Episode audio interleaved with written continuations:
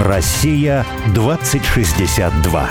В будущее возьмут не всех. Меня зовут Борис Акимов. А я Олег Степанов. Мы авторы проекта «Россия-2062», штаба вольной мысли, цель которого создать модель позитивного и привлекательного русского будущего. Ну а 2062 это символическая дата, и считается, что в 862 году Рюрика позвали княжить на русскую землю. А в далеком, но не слишком, 2062 году мы отметим 1200 лет образования русского государства. Россия-2062 – это позитивное русское будущее, которое наши герои прямо сейчас строят для своих близких и друзей, для всех жителей страны, для всех нас. Каждый раз мы зовем в студию «Радио Спутник» героя, который, не дожидаясь 2062 года, действует уже здесь и сейчас – и делает то, что кажется нелогичным и даже сумасшедшим, потому что часто будущее не очевидно и являет нам много невероятного. Олег, а вот я помню, когда мы только начинали записывать наши программы на радио «Спутник», по-моему, чуть ли не первый наш герой... Я уж не помню, когда это было. Был дело давно, да. Первый наш герой, или один из первых, а мне, может, кажется, даже первый, был Эдуард Байков. Ну, один из первых, в общем, он был. И он, Пионер. во всяком случае, он точно первый употребил вот это словосочетание в студии. И потом, собственно, в беседе для нашей книжки «Россия-2062. Как нам обустроить страну за 40 лет», он тоже еще раз об этом говорил. Он говорил о семиотическом суверенитете. О том, что вот мы заботимся много о технологическом, политическом, военном суверенитете. А вот фундаментальный суверенитет, на котором растут, на самом деле, все остальные суверенитеты, это такой гуманитарный, семиотический суверенитет. Вот о нем, мол, мало кто думает, а без этого никуда. Вот надо же, я, честно говоря, думал, что это мы с тобой родили. Придумали, вот, да? да? Я очень всегда вот как раз щепетилен в этих вопросах, всегда буду ссылаться. Теперь а. Эдуард Байков сказал. Да-да-да, вот это вот словосочетание я услышал впервые от него, подхватил, теперь вот многим выдаю за свое.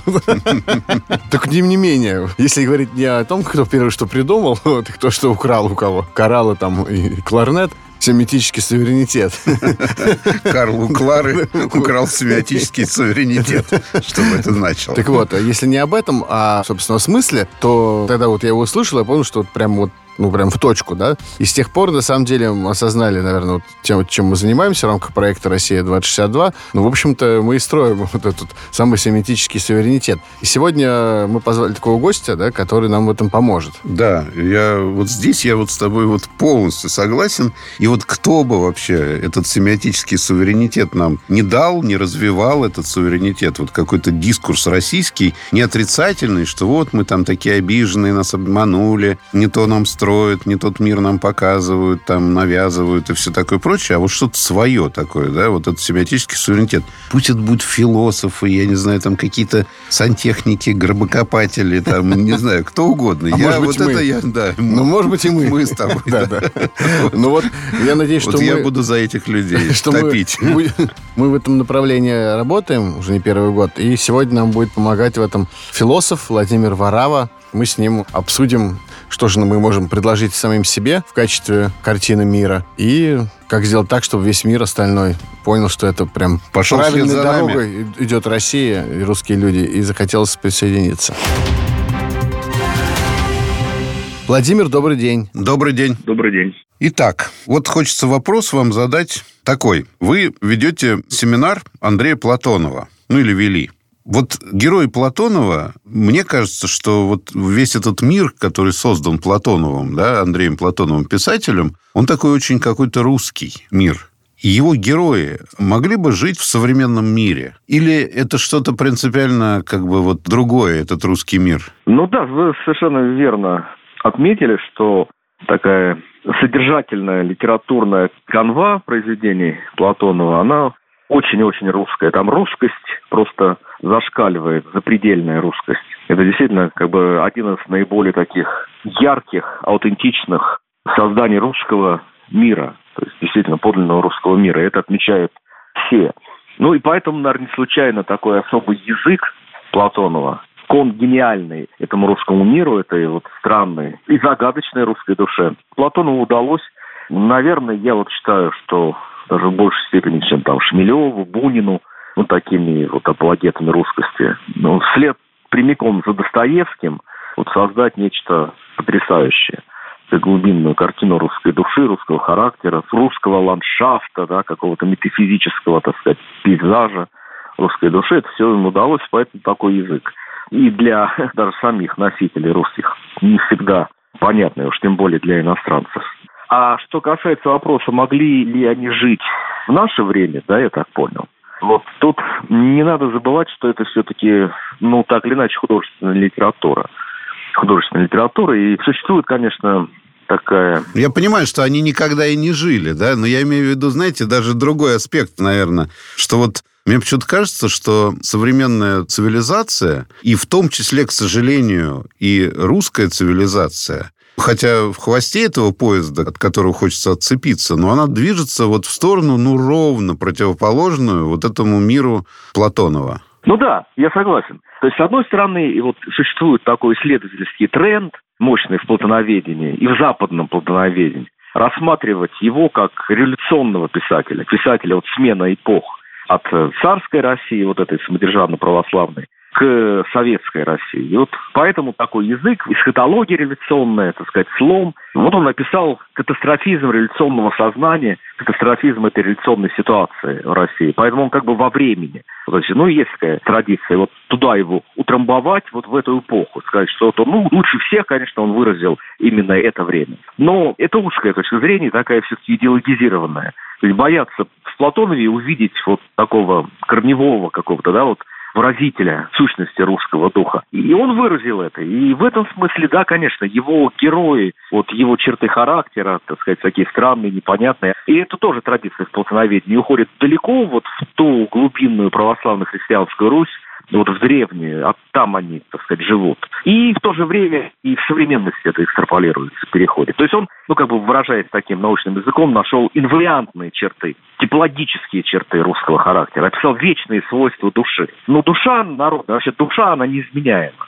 Есть какие-то реакции на время, на историю, на культуру, там, на социальные, политические все эти вещи определенные, но они не столь существенны вот своей субстанции душа бессмертна. И душа русского человека тоже бессмертна. Если говорить о вот том мире вот этого Платонова, да, и вот вы говорите, что это такой вот, ну, и я говорю, что это русский такой мир, да, да как ни странно, да. это какая-то свобода, но это не безопасность и контроль, вот как сейчас, да, а это, наоборот, какая-то опасность, да, да ну, конечно. Это конечно. не борьба за какую-то вот за свободу от чего-то, а это, наоборот, какая-то всемирность абсолютно. То есть этим людям ну, до да, всего это... есть дело. Они бросаются да, вообще да. и в пустыню, и, я не знаю, там, дырки какие-то, из которых хлещет собой затыкать и так далее. То есть это, это какое-то супертворчество, какое-то просто созидание вот в каждый, ну, не каждый день, с утра и до вечера. Просто это такой мир какого-то бури, действительно, да? Да, это сильно такое вот и творчество, и экстенциальный риск. Вот русская такая бесшабашность, так сказать, отчаянность. Ну, тут можно, тут еще большая традиция, там, от Пушкина, как там, первой армии чумы, все, что гибелью грозит, сердце смертного таит неизъяснимое наслаждение. То есть вот это в бездну, да, проникновение, чума, да, вот туда, вот в бездну, в смерть, вглядывание, вот в эти, на краю, так сказать, над пропастью. Достоевского ключевая, так сказать, идея, что небытие только тогда начинает быть, когда ему грозит небытие. То есть вот это на грани зависания над бездной, русские предельные состояния, русский экстенциальный риск, русское отчаяние, здесь анархизм и нигилизм, то есть даже такие отрицательные свойства. Ну и подвижничество русское, там все рвануть, вот это действительно. Ну и всемирность. Это всем миром, соборность или всемирность, как Достоевский говорил в пушкинской речи. И вот и Платон, ну, это, конечно, очень хорошо все сказать, раскрыто. Ну и мессианство. Вот не даже, я бы сказал, не мессианство, а миссианство. А да? мессианство. Да, ну, миссия, да, да, миссия. Это там тоже чувствуется, да? То есть и в пустыне, и до какого-то там туркменского племени есть дело. Ведь национальный гений, если это гений, он обязательно национальный гений. То есть одной ногой он стоит в почве родной земли, а вершина у него, это, так сказать, вот это эфир всемирный, собственно говоря. И любой национальный гений, будь там Гёте, не знаю, там Байрон, ну все, собственно говоря, Данте, они же ведь глубоко национальные, прежде всего. А так не бывает вот космополитического гения. Поэтому те идеи, которые гений черпает из почвы родной земли, и, кстати, Хайдегер об этом очень хорошо говорил, говорит, что только лишь вот в этот эфир небесный всеобщий можно из э, почвы родной земли прорасти. И как раз-таки Платонов, он очень корневой, земляной, почвенный. А в русской вот культуре, ну, сгусток получается, да, вот Достоевский, почему к Достоевскому такой колоссальный интерес, к Платону, да, потому что они, выговорив родное, вышли на вселенский уровень. И наиболее отзывчивым и чутким людям во всем мире, таких, конечно, ну, наверное, все-таки большинство, они реагируют на эти смыслы, они реагируют на этот миссионизм русский, на это русское послание. А мне вот как-то очень обидно, что ли, не тревожно, скорее обидно, что сейчас вот в дискурсе такого просыпающегося национального самосознания мы говорим там о технологическом суверенитете, об ориентации на Китай, на Арабские Эмираты. То есть ну, как-то все это так грустно, так скучно, так вот вообще не по-русски абсолютно, да? Да. Вот. И вот этого как раз какого-то платоновского, пушкинского, достоевского духа вот в этом во всем вообще не чувствуется, да, это же стержень. Ну да, это так. Происходит, конечно же, вот пробуждение, то, что называется национальным самосознанием. Как бы времена и сроки нам неизвестны. да, наверное, медленно, да, обидно, потому что вот эти шарахания постоянные в какие-то иные, да, культуры, иные ценности, это, ну, свойственно России. То есть есть вот эта такая родовая ее ну, что ли, какой-то недостаток, наверное, порог какой-то. Ну, постоянно же мы то полонизм, то англомания, то франкомания, голомания, америкомания, то есть германомания. Всегда, вот особенно наши высшие слои, они, славянофилы об этом говорили, они вот, ну, все-таки иначе ориентированы на иное. Вот такое пренебрежительное отношение к своему русскому исконному это традиционная болезнь. Наверное, сейчас за последние 30 лет произошел ну, максимально большой отход от э, своей почвы, от своей традиции, от русскости чем даже в советский период.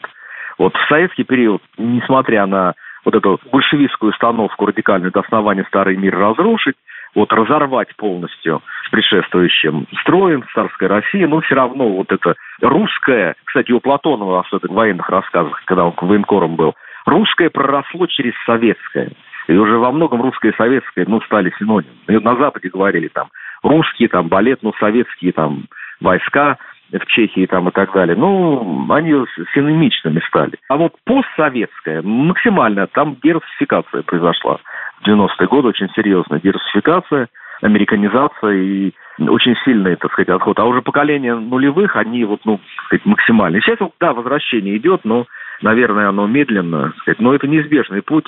Не надо забывать, что Россия все-таки в таком духовном плане очень мистическая страна. Она как феникс из пепла, да, возрождается, она может там зависнуть вообще, так сказать, потеряться, но потом как-то быстро организуется. Это особенность нашего такого национального психоритма какого-то, я бы сказал, да, быстро собираться. Все равно, ну, это не то, что нужно русскому человеку, он все равно живет другими вот этими платоновскими, достоевскими, пушкинскими размерами. Вот ему нужно, так сказать, подавать глобальные смыслы, глобальные идеи.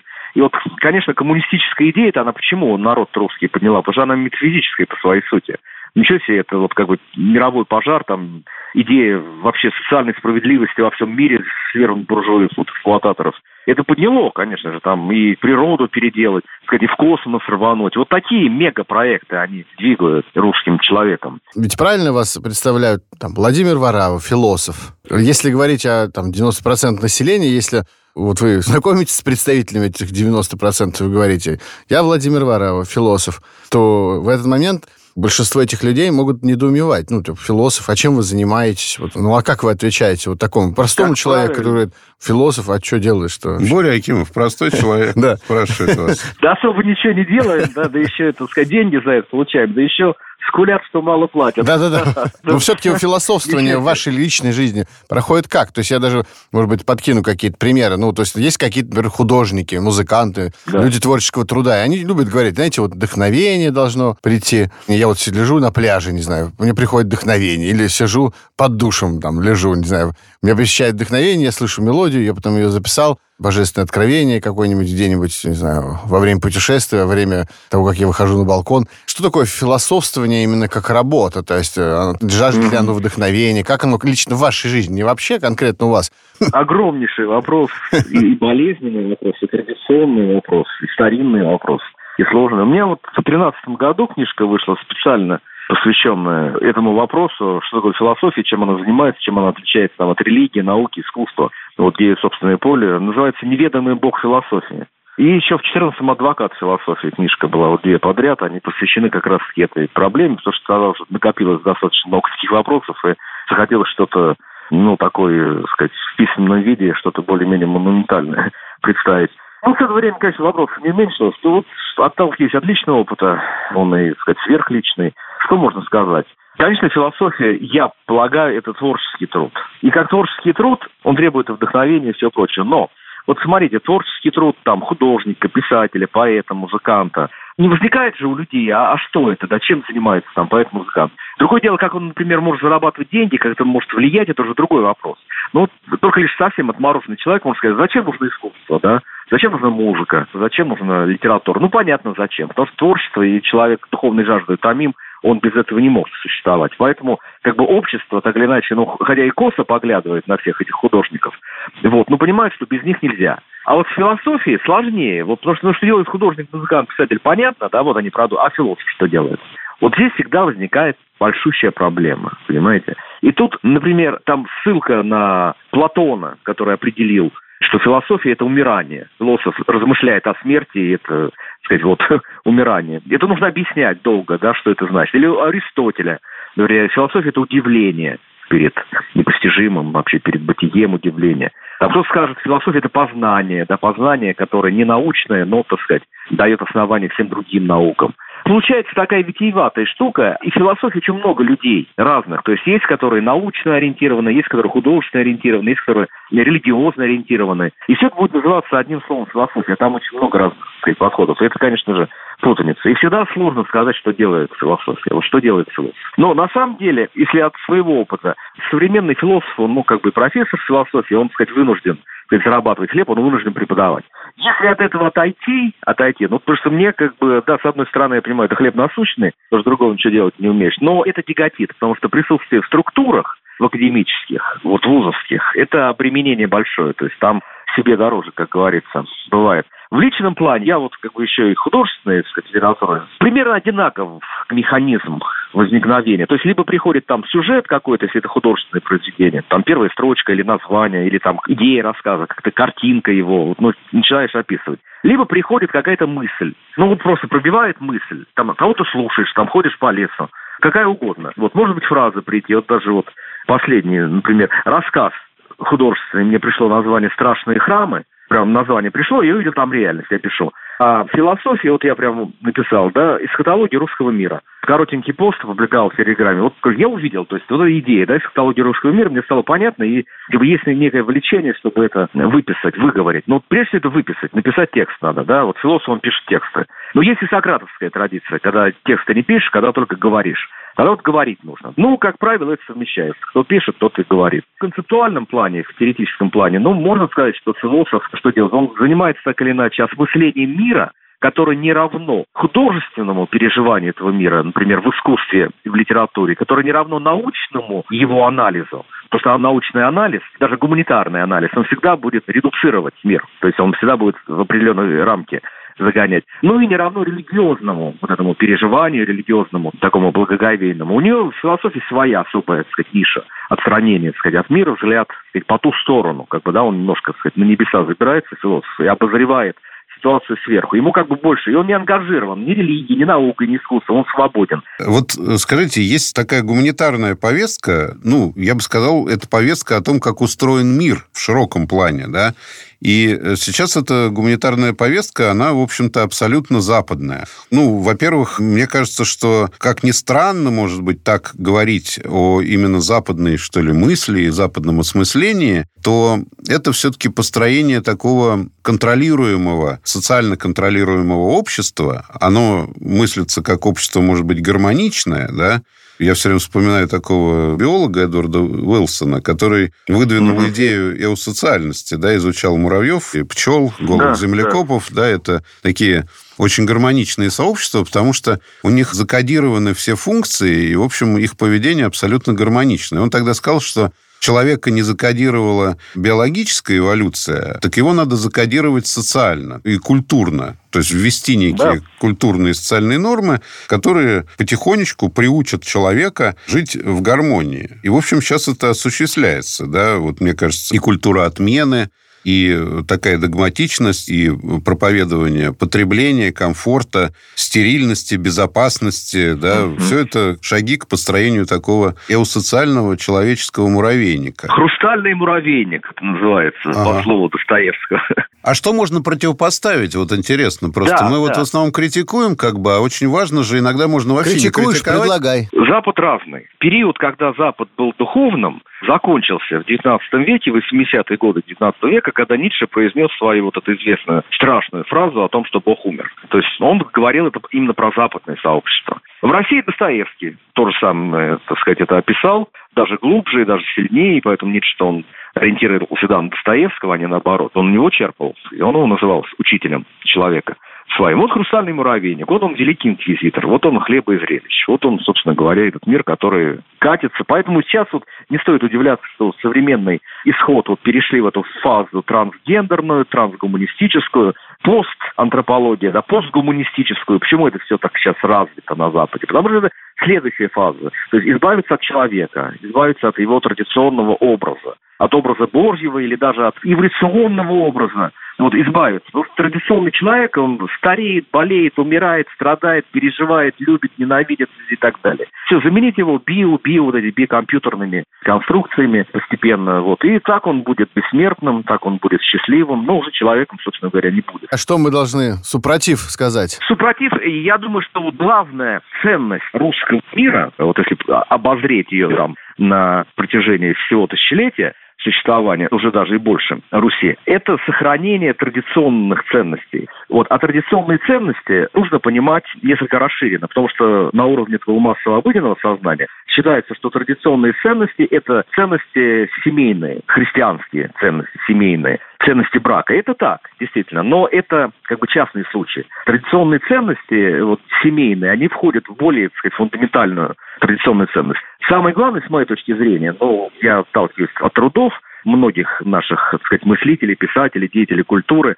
Вот Зинковский, очень серьезный русский философ, сказал, что главная тема в России – это даже не религиозная тема, это не тема о Боге, это тема о человеке. И удержание человека если это христианство, это образ Божий, да, то есть его изначальной традиционной сущности, удержание человека как человека. Вот это сложное. Вот если вспомнить там 60-е, 70-е годы на Западе, когда появляется волна постмодернизма, от постмодернизма до постгуманизма один шаг свершился. Но классические постмодернисты, например, там Мишель Фуко, вот я считаю, что у них была, конечно, продуктивная мысль, потому что они считали, что вот понятие человека, да, современное, оно, ну, как бы себя исчерпало. Они провозглашали тезис о смерти человека, тем самым подталкивали, стимулировали к новой этике, к дальнейшему, так сказать, поиску человеческого в человеке. То есть в этом плане постмодернизм был продуктивным. Вот и Фуко говорил, ну, человек исчезнет, да, человек исчезнет, как песок, прибрежная волна его смоет очень скоро. Но он имел в виду вот именно такое философско-антропологическое понимание человека, которое стимулирует к новому поиску, да, к дальнейшему, дальнейшей философской работе. И она как-то неожиданно вот на границе 80-х, 90-х на Западе схлопнулась и перешло в стадию пост гуманизма, трансгуманизма. Уже вот эта философская работа над человеком, да, то, что Ницше... Получается, что как бы пытаясь освободить человека, просто расчеловечили его. Просто, все. Расчеловечили, сказали, да что с ним возиться, да? Это старый, больной, дурацкий, так сказать, злой, непонятное существо. Нужно не усовершенствовать человека, а просто от него избавиться, вот этого традиционного образа. А избавиться можно как? Ну да, с помощью дигитальных цифровых технологий. Они тут вот нанотехнологии, биотехнологии. Тут вот все, так сказать, наука, она спрогрессировала последние там пару десятилетий очень существенно. Оказалось, что да, можно, так сказать, лепить, заниматься от пластической хирургии до, так сказать, смены пола и вообще не из чего, до, так сказать, чипизирования и, так сказать, замены постепенно так сказать, человека не человеком. Владимир, ну это надо, мне кажется, уже перестать пугать нас и да. наших слушателей. Мы сейчас прервемся на новости, а потом продолжим. Да, и, и попробуем, к чему-нибудь более практическому и позитивному. Пойдем какой-нибудь позитивной дорогой, да. Россия 2062.